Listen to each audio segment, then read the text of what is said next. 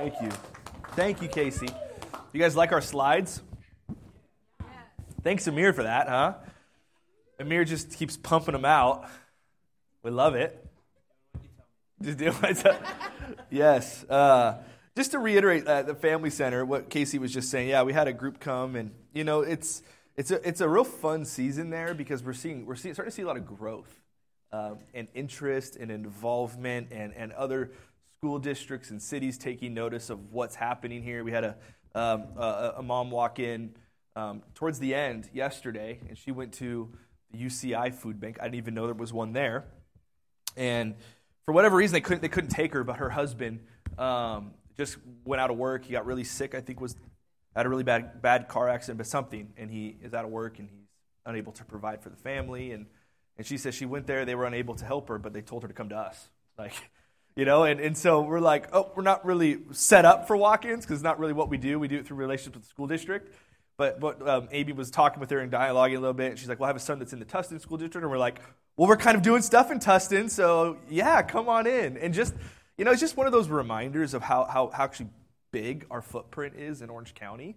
Um, and I, I, love it because our, our footprint um, is, is really pales in comparison, like a sense of our size of our gathering. It's so much bigger and beyond this place and the vision of our church, all the prayers that we offered up, who we said we wanted to become we're seeing that happen. Reunion Church is, is becoming a church that's known for our love and is known for our service. Where people that we don't even know, we have no relationship with, are, are coming in our doors and saying, I heard this is the church that can help me. and so uh, it's a beautiful thing that's happening. And so, that being said, the Family Center is a big, bright light uh, in our community right now. Like, it is. It is what God has called us to do. And it took two and a half years to find it, to discover it. And so, um, what we're going to be doing uh, this summer is that we, you know, you know, the, summer's coming up, uh, and and we all know that you know in Orange County it's kind of a time where our routines and our rhythms are thrown a little bit, and we thought the summer's a great opportunity for us as a church plant to to just be family a little bit. What better way to be family than to take our gatherings to the family center? Wow, look at that transition. That was good. Um, and so, you know, just, just considering what God's doing there, the life that's happening there, all the different kinds of people from different backgrounds, different beliefs, different ages, you name it, different ethnicities. What's happening there on Saturdays is God at work. And we thought, what, what better way than to actually have our gatherings transition there on Sundays for the summer for about a seven or eight week, uh, uh, uh, uh, seven or eight week period. Thank you. And, and what better way like just worship and, and, and, and pray and have community in there and, and, and spend more time in the place that we feel like God is really at work. There's like it's I, even when I go to the family center through the week, it's just a sanctuary. You walk in, you're like, this is just real. Like God, this is like a sanctuary here. God is using this space. And so uh, that's what we're going to be doing. So I want to put that on your calendar and for you to remember that May 19th is for the summertime. We're not saying it's our last week here because we're not sure where God's going to take us in the future. But, but for this point right now, start beginning May 19th, last Sunday here at the Family Center, beginning May 26th, or last, last, last, last Sunday here at Willard, May 26th will be at the Family Center. And so uh, we're going to be doing our, our service in the back in the warehouse. We're going to deck that out. And in the front part where all our kids stuff is right now, if you haven't been there, we have a whole little kids section in the front. Will be our kids ministry and all that. And so, um, but we're going to do May, May 26th will be Memorial Day weekend. So we're going to do a, like a big, we're having a taco guy come and we're going to have tacos and we're going to be throwing like a summer party there for, for our community. So would love for you to come. Um, bring someone with you. I'm expecting God to do cool things in our, in our life of our church this summer um, uh, and, and, and, and for us to continue to get to know each other and, and, and, and uh, experience the life that He has for us as a church. So, that being said, uh, we're, we're going to jump right in. So, if you have your Bible, I want to invite you to open it to John chapter 10, um, verse 1. Um, we are stepping into a new uh, five week conversation that we're calling Come Alive. Uh, and, you know, uh, found this interesting that. Um, uh, church tradition, part of the church calendar that's been going on for, for hundreds and hundreds and hundreds of years. Tradition within the church that our, our forefathers started was the week after Easter, there was a period where the church would go through about five or six week period where they would actually keep talking about the resurrection. Uh, just realizing that, you know, you probably experienced it. You went, you came here for Easter, and you realize like the joy that's there, the, the spirit of invitation that's there, just the excitement anticipation of the resurrection of what happens. Easter is a beautiful picture of what the church ought to be every week. And, and for me, that's why I love Easter. Um, the fact that everyone comes bringing meals, and it's just like, oh, this is a beautiful picture of what like I would love for reunion to be every week. And so our, fa- our forefathers saw the same thing in practice, and they're like, we should, we should keep doing this. we should keep living in this space. Um, it, it's not real helpful to like be resurrected people and just talk about that on Easter and then go back to just business as usual the next week. And so for us, we want to keep that same spirit in our church. So we're going to keep leaning into the resurrection. And the way that we're going to do that is through the filter of John chapter 10, verse 10, where Jesus says, I've come to give you life. I've, came to give, I've come to give it to you in abundance. And so we want to lean into what abundant life looks like. And so this week, my goal is to kind of just set us up for the next five weeks to kind of keep some vision, kind of keep some perspective, to kind of be 40,000 feet and, and really talk about like what is our through line? How do we live an abundant life?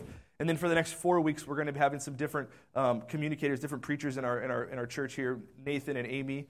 Um, are going to come and they're going to share about like get real practical in the weeds about how jesus had interactions with people and how he actually brought abundant life into situations into people's lives that, that were feeling like they had everything but that. And so i've been praying for this series. Um, you, you probably we've been talking about life. We've been talking about abundant life. If you haven't been keeping track for about six months. And you might be wondering at this point does, does he just have nothing else to talk about? Like, is this the only thing he got trained in in school? Like, does he have? No, that's not, that's not the case. Uh, uh, I'm, I'm studying right now in my devotion time. I'm actually going through the book of John. And I just can't help but notice the frequency that Jesus talks about life. Like how often he revisits this topic with his disciples, how often he talks about it with Pharisees, uh, people of faith, people not of faith. This is a frequent conversation. This is a frequent teaching of Jesus because he sees his disciples, because he sees people choosing everything but abundant life. And so for him, Jesus keeps bringing us back to say, quit choosing the old stuff, the stuff that I've saved you from, and it's time to step into the new. So since Jesus felt like it was important to talk about this regularly, I feel like it's important for us too. And I think the invitation for our church is that we would, you know, kick off our shoes a little bit Let's, let's kick our feet up on the ottoman. Let's grab some popcorn. Let's get some LaCroix or whatever your drink of preference is. And let's dive into this topic. Let's sit in it for a little bit. Let's wrestle through it. And let's stay here until we start seeing the perspective shift in us. Uh, until we start realizing that life is for me now. Jesus has abundant life for me, and I will stay in this place and I will wrestle through this until I start tasting it and experiencing it for myself. I think we do a great disservice in the church today was we just move through things quickly and we don't actually settle in a little bit. So that's my heart behind this, just to clarify. I do know how to talk about other things, um, at least a little bit. So, um, uh, so the context here in John chapter 10 uh, is, is important for us to understand. It's important for us to uh, have a glimpse of. Context is everything. Uh, because if we don't understand the context of what we're eating, we'll just put our own spin on things, and, th- and then things can get a little dangerous and a little wonky for us. And so here, Jesus' audience uh, were the Pharisees. Um, if, you, if you don't know too much about the Pharisees, all you need to know is that the Pharisees were the religious leaders of the day. They were self appointed by people, mostly just through themselves, to protect the law, to uphold the law. At this point in, in, in, in Jesus' ministry, it evolved from like the 10 you know, that Moses gave in the Ten Commandments to about 600. You know, so a lot of these laws were kind of just laws against laws, ways to actually protect and uphold and pursue self righteousness. And, and, so this was a big job. This was an important job for them, and, and that's how they saw it. But, but, the, but the, the, the Pharisees, um, uh, predominantly the way they viewed religion, the way they viewed relationship with God was through right practice, right? So just do what you're supposed to do. High value of obedience, high value of discipline, self control.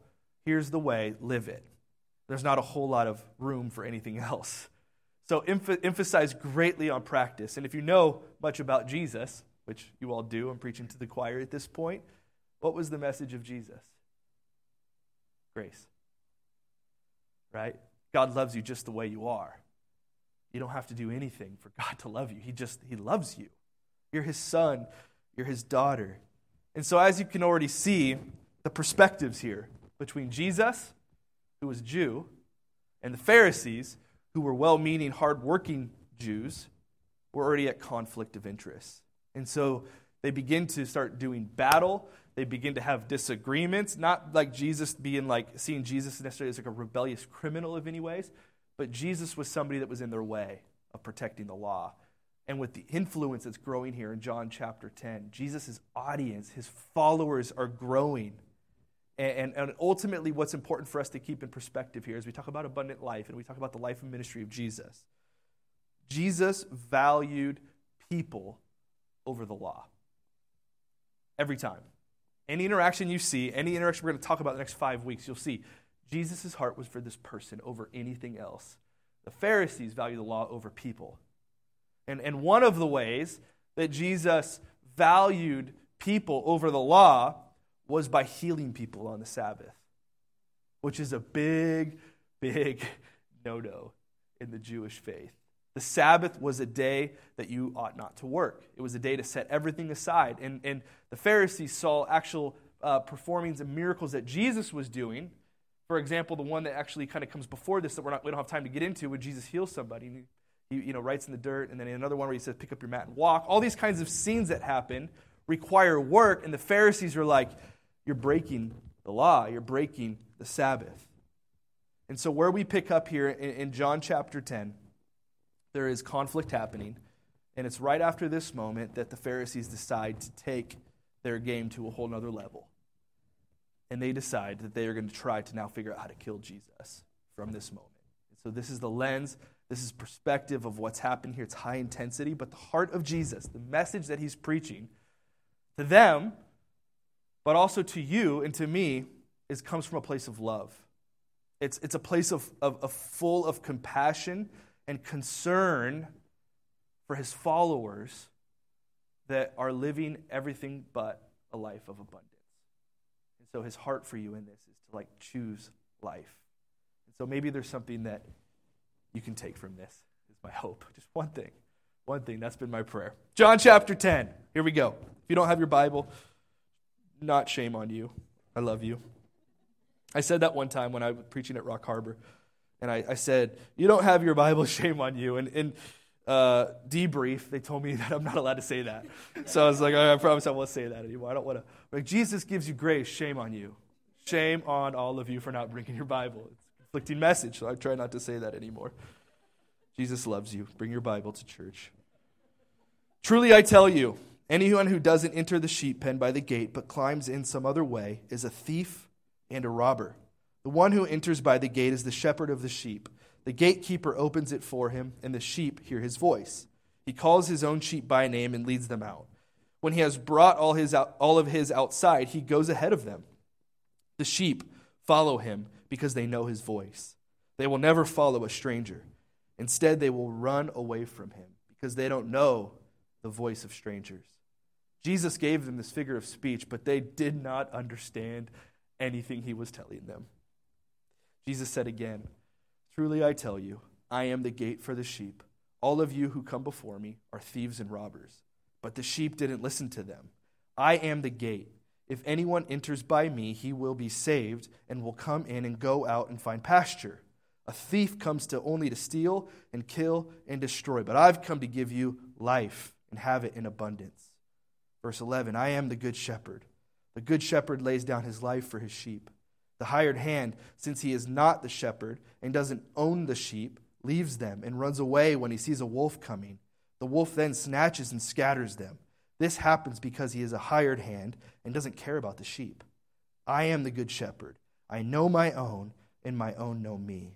Just as the Father knows me, and I know the Father, I laid down my life for the sheep. But, Jesus says, I have other sheep that are not from this sheep pen. I must bring them also, and they will listen to my voice. Then there will be one flock and one shepherd. This is a picture of the future. This is what Jesus is showing us. This is what one day it will be like. Everybody will be unified. Everybody will see Jesus as Lord and Savior, and they will profess him as King. Jesus is speaking prophetically here. This is why the Father loves me, because I lay down my life so that I may take it up again. No one takes it from me, but I lay it down on my own. I have the right to lay it down, and I have the right to take it up again. I have received this command from my Father. I love this story, don't you? Here we go. Let's pray. Lord, thank you for your word. Uh, the way that I'm just inspired, Lord, by the way that you that way that you preach, the way that you have compassion for us who are lost, for us that are broken, for us that are just so caught up or distracted and are having a difficult time stepping into the abundant life. I'm, I'm talking about myself here. And so, Lord, my, my heart and my, my prayer during this time uh, is not, forgive me, Lord, for saying this, not so much for like all of us, but I, I just want to offer myself up to you as well. Uh, and I need your help to communicate and to articulate your word this morning. We want life. We want it in the full. We want it in abundance. But we need your Holy Spirit's help. It's in Jesus' name we pray. Amen. Well, just to get us going a little bit, to wake everybody up, Tell that you are the faithful few who will never, ever run an OC marathon. I have time for that. I have time to go running all day. What is this? I got things to do. Um, Nathan's like, no, I wish I was there. How dare you? A uh, little crowd participation as we kind of step into this. I know all the all the introverted people are like, I don't want to participate at church, but the participation of saints is what the Bible says. So let's just get into it a little bit. But at, at the count of three, you would help me with something, would you just shout out the name of somebody that of someone that you trust more than anybody else, someone that you know has your back, someone that you know understands you before anything else. You know that no matter what happens in life, whatever time it is, whatever it is, you can call and trust that person. Okay, are you with me? Do you have that person in your mind? Okay, uh, don't don't just like I want to hear one. It'll be weird if just one person's like Sally. And we're like, then we'll have a talk. Who's Sally? All right. So let's let's try to be loud here. Let's wake ourselves up. Okay. One. You ready? Two. This is your moment. Three. God. All right. Well, good job. All right. I, no, I mean the answer. I mean, if that's you, if that's your relationship with Jesus, that's great. I can't get in the way of that. I am disappointed, however, that I didn't hear my name. Uh, I was I was listening. I did not hear Mike. Unfortunately, that makes me just a little bit a little bit sad. I got still some work to do, obviously, as your pastor. but uh, I mean, but all, all joking aside, you know, for me it's Jesse, right? And maybe it's your spouse or a friend or a roommate or a mom or a dad or whoever whoever whoever it may be. But but you know, I think it's important that you know uh, we have someone in our lives that we can just be ourselves around. Um, that, that we don't have to pretend. You know, oftentimes for me, a mark of a real healthy relationship, and some of you will cringe over this, is whether or not you can actually go on a car ride and drive for like two or three hours and not feel the need to say anything. You know, like if you're in that moment, you're like, oh, I just feel so awkward and clammy in this moment you might not trust that person you're with, or you might feel a little awkward around that person you're with. But uh, kind of a sign of that is just being able to be yourself. Let your guard down a little bit. And, and for me, that's always been Jesse, growing up together, spending well over half our lives together. Uh, Jesse is someone that, that knows me, and I, Jesse is someone that I know. When we have good times, we have hard times, life is crazy all the time. But my relationship with her at the end of the day makes life a lot better. It makes life a lot more enjoyable. It makes life a lot more, dare I say the word, abundant. It makes the, my life full. And, as we're talking about this, talking about John chapter 10, um, I'm willing to guess that the person's name that you said uh, uh, is, is someone that, that makes you feel the same way. Is someone that makes your life better.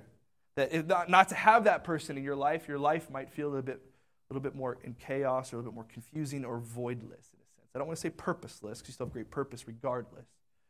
But, but God gives us people as gifts. He, gives us people to kind of show that that, that, that, is something that, that, that helps us, that encourages us in life. And so, this word, abundance, is something worth sitting on for a second. Because this is what Jesus speaks to. When he talks about life, he chose his word wisely. The word abundance here uh, in John chapter 10, verse 10, actually comes from the Greek word uh. And that is where we get the word perimeter. The perimeter of something, as you know, I think a lot of times in the English language, we can think of perimeter as something that is like a boundary line or something that like keeps you from having fun, that keep that holds you back from experiencing the vastness of what else could be on the other side of that perimeter, right? But originally in the Greek, that word perissos actually speaks to the ends of the earth. It, speaks to something, the vastness of space, like the perimeter of space. It talks about this in a way to expand our reality. So it's not a word about limitations, it's not a word about boundaries. Rather, it points to a life that's beyond measure. It points to a life that's, that's, that lives out of the overflow. It's a life of infinitely more. It's a life of greater than. And so when we talk about abundance, the word perissos, perimeter, Jesus is saying the life that I have for you is beyond measure. You can't fathom the ways that I want your life to live. You can't fathom the things that I have for you if you live in my perissos, if you live in my abundance. Jesus is speaking to something so big. So, this is why Jesus, when he speaks about the life of abundance, he's saying, This is your original intent. I've created you to live in that. Created you to live with a life beyond measure that overflows, that never just feels stuck or purposeless but is, is, brings a lot of depth and life into the world. So when Jesus speaks about life of abundance, what he's referring to is a life that lives in its original tent. This is why Jesus is referring to a sheep pen. I love it. You know, Jesus would bring kingdom, kingdom truths and, and make them really tangible for his listeners. So much so that you read this and it's like, wow, Jesus had to work really hard at that. Like that illustration is pretty good, but at the end of it, his, his followers are like, huh? What? I, I don't understand anything. You imagine the frustration of Jesus that moment. Like, come, come on, people. But Jesus is speaking to a sheep, a sheep pen, and, he, and, and he's really getting that to, to really emphasize and put special regards onto his main point in, in this whole story, which is, which is verse 10. We put that up right here. Jesus says, The thief comes to steal, kill, and destroy, but I've come to give you life, and that you may have it in abundance. So Jesus is talking about sheep. He's saying sheep are like they're you and me. That's us, right?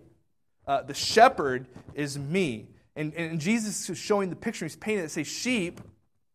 You know anything about sheep? Anybody here ever owned a sheep before? Anybody ever been a shepherd or anything like that? You spend any time around sheep? Yeah. Go spend some time around sheep. This will make a lot more sense to you, maybe. But a sheep lives its best life uh, in a perimeter, in a pen, as Jesus says, around other sheep. It's in that environment that they truly thrive. It's where their food is, it's where their water is, it's where their protection is, uh, it's where their shepherd is. And so Jesus is saying this and correlating it to the world to say, this is the perimeter. For a sheep pen, like a sheep, their pen, that's pretty vast, right? It's more than enough space for them to live. It's more than enough space for them to have other relationships with other sheep. It's more than enough space for them to enjoy life. It's only when a sheep decides to wander outside of its perimeter, outside of its perissos, outside of its abundance, that it's subject to, to dangers. Death, robbers, as Jesus says, uh, which will, in fact, he says robbers and thieves. Uh, we'll, we'll, we'll, we'll kind of examine that in just a second. I'll come back to that in a little bit. But Jesus is inviting us here, as he's talking about this, to, to look inside of ourselves for a second to, have, to take some honest inventory about where you are at. Are you living your life in the perissos that Jesus has set up for you? Are you living your life in the abundance that Jesus has set up for you? Or have you wandered outside? Have you decided that you, you have a better way? Have you decided that you know better? That, that real life for you exists? You've compartmentalized stuff. Not to say that you don't ever wander back into the sheep pen, but the majority of your life is spent living outside of it.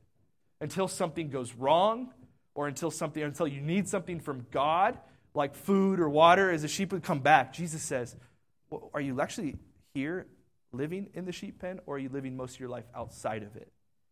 So Jesus invites us to actually take an honest inventory about what that looks like. And I think that's the only accurate way for us to answer that question honestly, is to look inside of ourselves, to examine our hearts, to ask the Holy Spirit's help to show us the areas of our lives that are living outside of his perissos. Because Jesus says, and he speaks to that to say, it's pretty hard. I don't want to say it's difficult. That's not my place to speak that into your life. But Jesus seems to believe that it's pretty difficult to live an abundant life outside of his perissos, outside of his perimeter, outside of the life that he wants for you. Uh, he, he invites us to come back in. So, what, what would you say uh, that your life is like right now?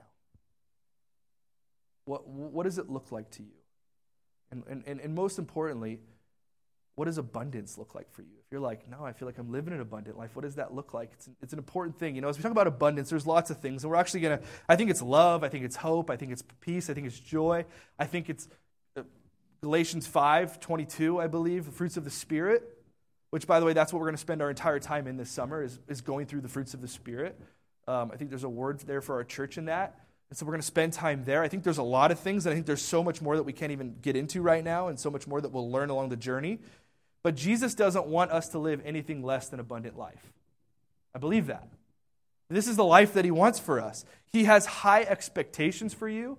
He has high expectations for his church, and he wants us to live there. And, and for you, if you're here this morning, you feel like, I don't feel like I'm experiencing this abundant life. I don't feel like that's a thing in my life. I want it. There's other things that I'm experiencing. I think there's a lot of good news here for us. And it's the only way that I'm able to stand up here and preach good news because I think there is an opportunity for us to step into it. I think that's an option for us. I think the good news for us is that we can step into and begin the journey of an abundant life. Not to say that it's going to happen automatically, all the other problems and all the concerns that we have are gone, but there's a perspective shift that I think the Lord wants to bring this morning to, you, to your life and, and to mine. So, so here's the point I don't want you to miss. If there's anything you go in, like, what did the heck did Mike talk about today? I remember perissos. You just go around just saying perissos. Everyone's to think you're so smart, by the way. But it's this that, like, you cannot live an abundant life outside of a relationship with Jesus. So that's our, that's our framework. That's our, that's our point of start, okay? A, a deep, genuine, daily relationship with Jesus. I'm not talking about just going to church on Sunday or going to group on Tuesday or Thursday. Like, that's not enough. Reading the Bible isn't enough. Praying isn't even enough. Like, those things are helpful. But a true, genuine, deep relationship with Jesus, just as you have with somebody that you just said their name a few minutes ago, whoever that person is. The ongoing equity uh, that goes into that. So, where does an abundant life come from? Great question. That's a question that we all need to ask. I think it's intimacy. I think intimacy is, is, is probably the, the, the, the entry point, the through line of, of your relationship with that person that you trust the most. Whoever it is that you feel like you can go to, I, I would venture to guess that it's intimacy. That's the reason why. What is intimacy? Do you know this? It's to know and to be known. It's to know someone for who they are, to love them as they are, and to choose to be with them no matter what. It's the same thing getting received.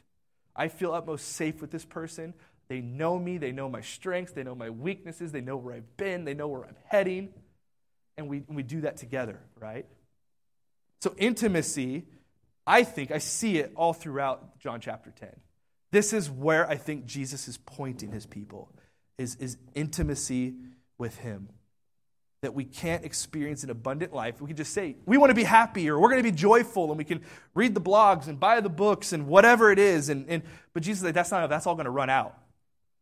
You can only have an abundant life through deep intimacy with me.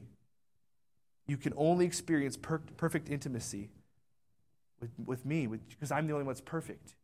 Your intimacy in relationship with one another, it may be good, but it's also flawed and broken because the people that we're in relationship with here or whoever is aren't perfect. So the intimacy that Jesus is drawing us into is perfect intimacy. And so here, I just want to say that uh, uh, I, there are three entry points that I see in this passage. We're going to move through these pretty, pretty quickly, okay? Um, that I see in this passage. Um, I think all three uh, uh, are equal importance. I think all three are dependent on the, on the other. And I think all three do lead to an abundant life. But it requires uh, uh something in us that commits to this. Uh, I guess I'll use the word discipline and sacrifice. These kinds of things that require us to actually anchor ourselves down so that we can experience intimacy with Jesus that will lead to an abundant life. These aren't going to be new to you, but hopefully they'll be challenging to you. That's, that's my hope, okay? The first, if you're taking notes, intimacy comes through communication. Verses 3 through 5, I don't know if you've caught it. This is what Jesus said The gatekeeper opens it for him, and the sheep hear his voice. He calls his own sheep by name and leads them out. When he has brought all of his own outside, he calls ahead of them, and the sheep follow him because they know his voice. They will never follow a stranger. Instead, they will run away from him because they don't know the voice of strangers. Jesus is saying the shepherd sees each sheep individually. We just love our kids' ministry. I love it. I want them to have fun. This is great. Jesus individualizes his relationship with each person. Just as a shepherd sees individual sheep, Jesus individualizes his relationship with you. Jesus' interaction with you, this is so this is such a cool thing. And when I was having my study this time, I was walking and praying and, and, and kind of sitting in this truth for a second. The way Jesus interacts with me is different how, than how he interacts with you. Jesus knows how to have a relationship with Mike. Jesus knows how to have a relationship with Cody. He knows the way that Cody thinks, he knows the way that Cody hears, and he will talk to Cody in a way that Cody understands. So Jesus looks down at all of his creation, all 8 billion ish people, and he individualizes us. He doesn't look down at us and just see like a mound of army ants running around and be like, okay, this is the way I'm going to talk to you all. He individualizes his relationship and he communicates to you specifically the way that he wired you. And the way he does that is through communication, through talking. Um, one of the best pieces of marital advice that Jesse and I got from the, our, our, one of our mentors that did premarital counseling for us, and it was really big on communication. This is what this couple said to us. They're like, you know, no marriage fails because there's too much communication. It's actually the opposite. Uh, like I think they went as far as to say, I've never seen a marriage fail that had stellar communication. it just doesn't work that way, right? Like uh, uh, um, the, the, kind of a, a hinge point, a, a, strong foundation to a marriage, to a relationship, whatever it is, is communication. Like you can never over communicate with one another. Now it may get annoying, like you're just so chatty right now. Just chill out, right? But but no relationship has been damaged because of over communication. And I, I don't. This is the same with God, right? Like God loves to hear my voice. He loves to hear the things that are on my heart. He loves to hear the things that are in my mind. God, I feel like He's just sitting there. He's just like, come on, keep, keep talking. I want to know what you think. Just the, the creator of the world. Like, the Son of God loves to hear your voice. If, if anything, that, that, that should just, that, that's something worth reflecting on it in this week for you. But if anything, as we're talking, I wonder what would change in us if we start realizing See, my Father in heaven wants to hear my voice. He loves the things that I'm saying. Uh, and, and, but with that, here's the trick. This is what, this is what Jesus says. I love to hear, I love to hear what you have to say. But do you want to hear what I have to say? Like a, a strong relationship, marriage, relationship, whatever it is, is only half hearted if one person is just talking the whole time. You ever been in that kind of relationship? You're like, this person won't be quiet. I got something to say. Like, God wants to say things to us too. And so, as much as God wants to hear our voice, He also wants us to close our mouths for a second and to speak back to us, to say things to us. One of my defaults, and probably a great limp in my relationship with Jesus, just to be honest with you all, is that I view God primarily as an orchestrator. It's just the way I work. This didn't even I didn't this didn't go off in my mind until a couple years ago. I'm like, oh my gosh, all of my devotion, all of my prayer time, the things that occupy my heart, I spend all my time asking God to kind of just move things around the way that I want. Like, God, would you do this? Would you do that? Would you help me with this? Which, again, I think God wants, and He wants me to be honest. But with that, my limp is that I can often just develop my relationship with God is just by talking to God. And I haven't, it's really difficult for me to then actually listen. Because even when I'm like, I'm, gonna, I'm just going to sit here, I just want to listen for 20 minutes, which I'm practicing every day right now. Sometimes when I drop my son off to school, but it's typically in my car where it's quiet, I find myself talking to God and asking Him to orchestrate some stuff. But if I only see God as orchestrator by means of talking to Him, I'm missing out on one of the other important characteristics of God, which is Father. Right?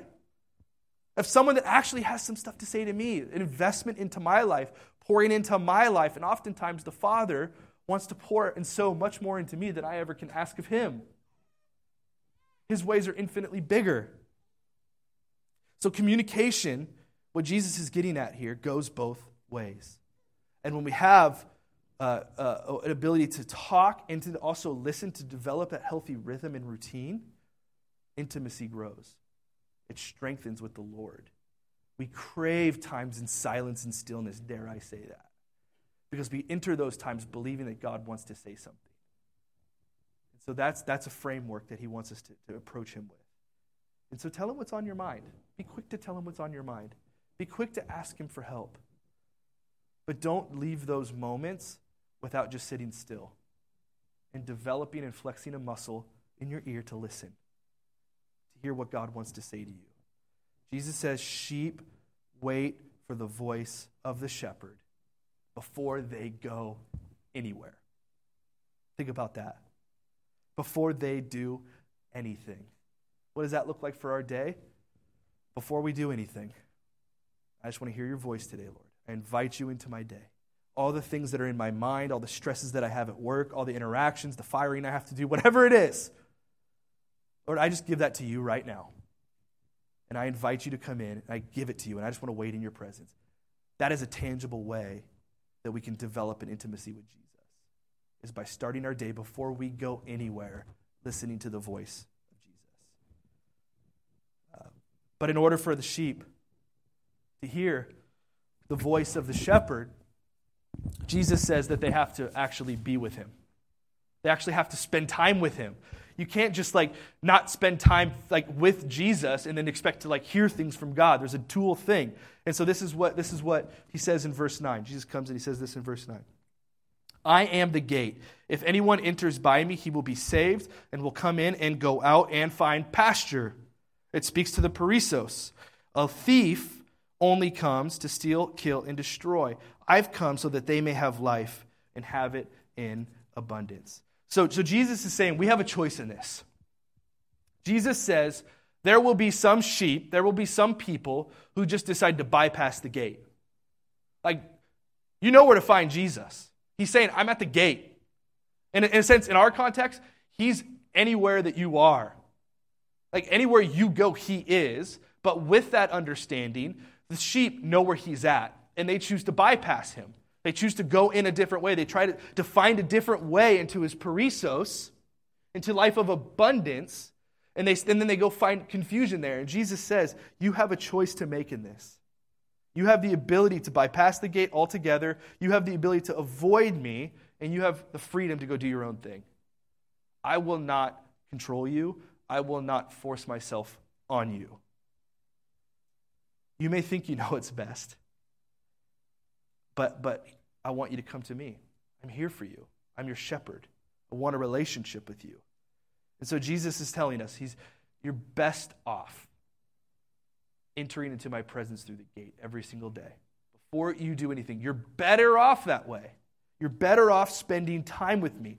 Intimacy is through nearness, intimacy is through proximity. And you can't experience, uh, I'm yet to experience with, with Jesus uh, uh, through this, through stubbornness, through fear, through doubt, through shame. If that's my lens into a relationship with God, if I'm imposing those things on God, whether they're things in me or things I believe about God, I'm going to have a difficult time experiencing the intimacy of the Father if I, if I bring stubbornness, fear, doubt, or shame into those moments. And so Jesus wants us to bring all that. Don't get me wrong. He says, Bring it to me, but leave it at the gate. Leave it at my presence. Don't carry it with you because there is a far better life inside my perissos than outside. So spend time with me, enjoy me. Because if, if, you, if, if you don't bring those things to me, if you don't enter into my presence every day, and I think this is where Jesus is getting at, this is something worth, worth, worth us reflecting on. If you don't enter into my presence, you're going to enter into other people's presence. You're going to seek intimacy somewhere else because this is what you're built for. You're built for intimacy. You're built to be known. You're built to know. And so Jesus says, if you bypass the gate, you're going to seek that somewhere else. And you know he calls them? Thieves and robbers. This is the way he talks about those other things. The things that you're going to lean into other than him. He calls them thieves and robbers. You know something about a thief and a robber? Uh, they don't have your best interest in mind. Did you know that? They, they don't care about you. They want to take away what Jesus has for you. Jesus wants, to live you, li, wants you to live with abundance. Thieves want to destroy your life. Jesus said they want, to, they want to steal things from you, they want to destroy you, they want to kill you. Thieves want to destroy your life. These are Jesus' words, not mine. But I think if we just step back for a second, if we're seeking intimacy with other things, whatever that is for you, I think we can all be honest to be like, yep, that sounds about right because I'm experiencing anything else but an abundant life. My, my life's ridden with fear, anxiety, depression, guilt, shame, all those things that we can be living in. And Jesus is like, because you're looking for intimacy in all the wrong places. Enter into my presence every single day. And so I think if we're all honest, we're all after the same things. I think we all want this abundant life. I think what, what breaks Jesus' heart more than anything else are people cheating themselves? And I think are people sabotaging their own lives and choosing to, choosing to seek intimacy in the presence of other things other than Him. And I think this is where Jesus' heart breaks for His people. Because He's staying, you know where to find Him.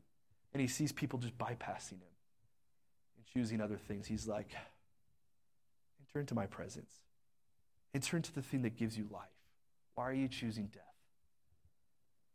Number three, Jesus says intimacy is found through sacrifice. Uh, verse 11 I am the good shepherd. The good shepherd lays down his life for the sheep. I love that passage. Jesus says, I am the good shepherd. He didn't just say, I'm a shepherd. Okay, I'm a shepherd. You're like every other shepherd. No, he says, I'm a good shepherd. So that, that forces us to ask the question what makes Jesus good? What makes him the good shepherd? He tells us here in this passage I'm the good shepherd. I've laid my life down for my sheep. The only thing that made Jesus good, he's saying it himself, is sacrifice, is death. We sang about it a few songs ago where Jesus laid down his life so that we may have life. He's poured himself out on the cross. He chose death so that we can all have life. And so Jesus is telling us, hey, this is true for me. So guess what, followers? This is where it gets really risky and really complicated and really hard following Jesus, okay? He says, I want you to live that way too. You want the abundant life? You best start sacrificing you best start leaving your life over to other people. You better start laying down your own expectations, your own desires, your own hopes and dreams, and asking me what it is that I want to do through you. We, we, we can't, if we're going to just choose the first two, we're missing out on the abundant life, guys. If we're just going to be like, okay, I just want to, I'm just going to talk to God, okay, I'm just going to be in His presence, but I'm not going to actually live a life of sacrifice. Jesus said, we're, we're missing out. All three of these matter. And so Jesus is saying, I, I didn't lay down my life just for your sake. I, I, the thing I did for you on the cross, he's speaking in the future, the thing I'm going to do for you and what I did for you on the cross, guess what? I'm also going to do for everybody else. And so he wants us to participate in that. He wants us to lay down our lives for the world's sake. Verse 14. I am the good shepherd. I know my own. Here's intimacy all through right here, and my own know me. Just as the Father knows me, and I know the Father, I laid down my life for my sheep, but I have other sheep that are not from this sheep pen, and I must bring them also, and they will listen to my voice. So Jesus tells us just a, a few chapters earlier uh, that, that his heart and that the heart of the Father is that all people would be saved. This is, this is what Jesus says. If you have any question of whether or not God's heart is for the world, just read the words of Jesus. Jesus says, I've come for the world. The Father's desire is that, that all will be saved. He wants everyone to be saved. Uh, and, and, and the only way that Jesus says this can happen is you got you to actually be still, listen, communicate, be in my presence, and then go out and, and serve and live this way. Don't just bolt through the gate, right? Don't just live that way. So Jesus is inviting us to live a life that reflects His. If you choose to follow Jesus, He's speaking boldly to us. Because He's like, Your heart ought to break for the things that my heart breaks for.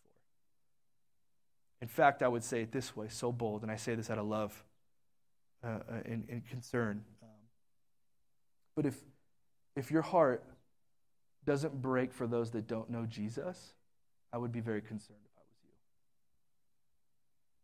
was you. If, if you have no um, thought or concern for the 2.3 billion people in the world that have no relationship with Jesus,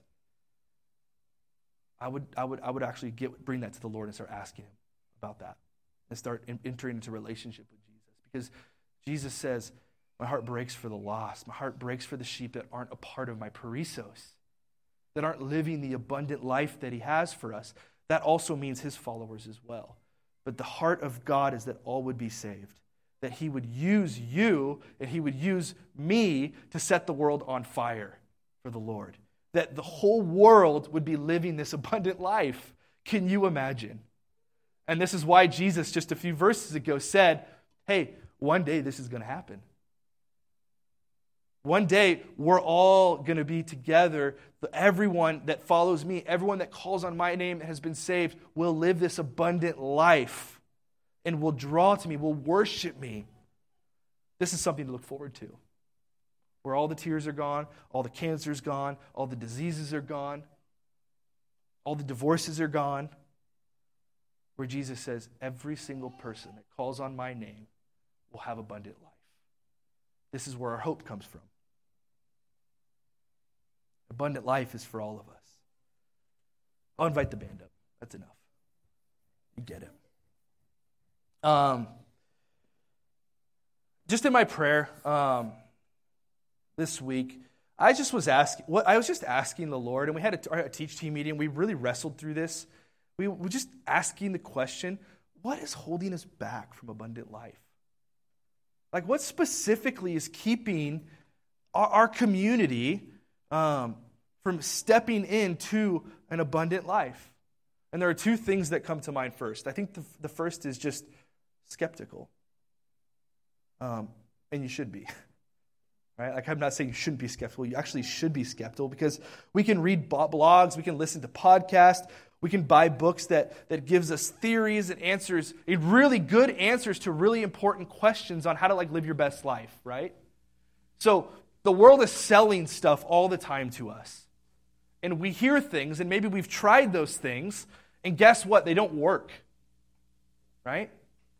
And so we have a deep skepticism that's inside of us because we've realized that the world is full of stuff. It's full of fluff. It's full of things that like just don't work. I keep finding myself back to the same place I was before. And I think what most of us uh, need to ask, and I think, the, I think what most of us are really wondering, and we talk about abundant life, like, does this really happen? Like, can, can this happen? Like, could this actually be a real thing that I live in every single day? Is it living? Is it breathing? Is this like is there real clear examples out there? And I think we have to ask these questions. I think we have to ask these difficult questions as we talk about anything that Jesus proposes to us. I think he wants us to have that dialogue. Because I, I have no interest in subscribing to a truth that I can't live out. Neither should you. Like if like what are we buying? Like if this if this actually can't be lived out, if I actually can't live in this and there's no fruit or life change that happens, to be to be completely honest with you, we're probably just wasting our time here this morning. We have better things to do. But what makes the difference in all of this and what makes this life worth it and this time worth it is it if abundant life is actually possible. I believe it is. Number two, maybe you're distracted a thief has come into your life and, and taken from you what Jesus has put in you. It's not because bad, it's not because you've done something wrong, it's just because priorities are out of whack.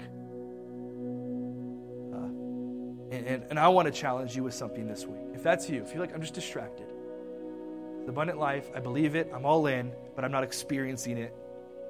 Um, maybe it's because you're distracted. I want to ask you this question What is robbing you from living an abundant life today?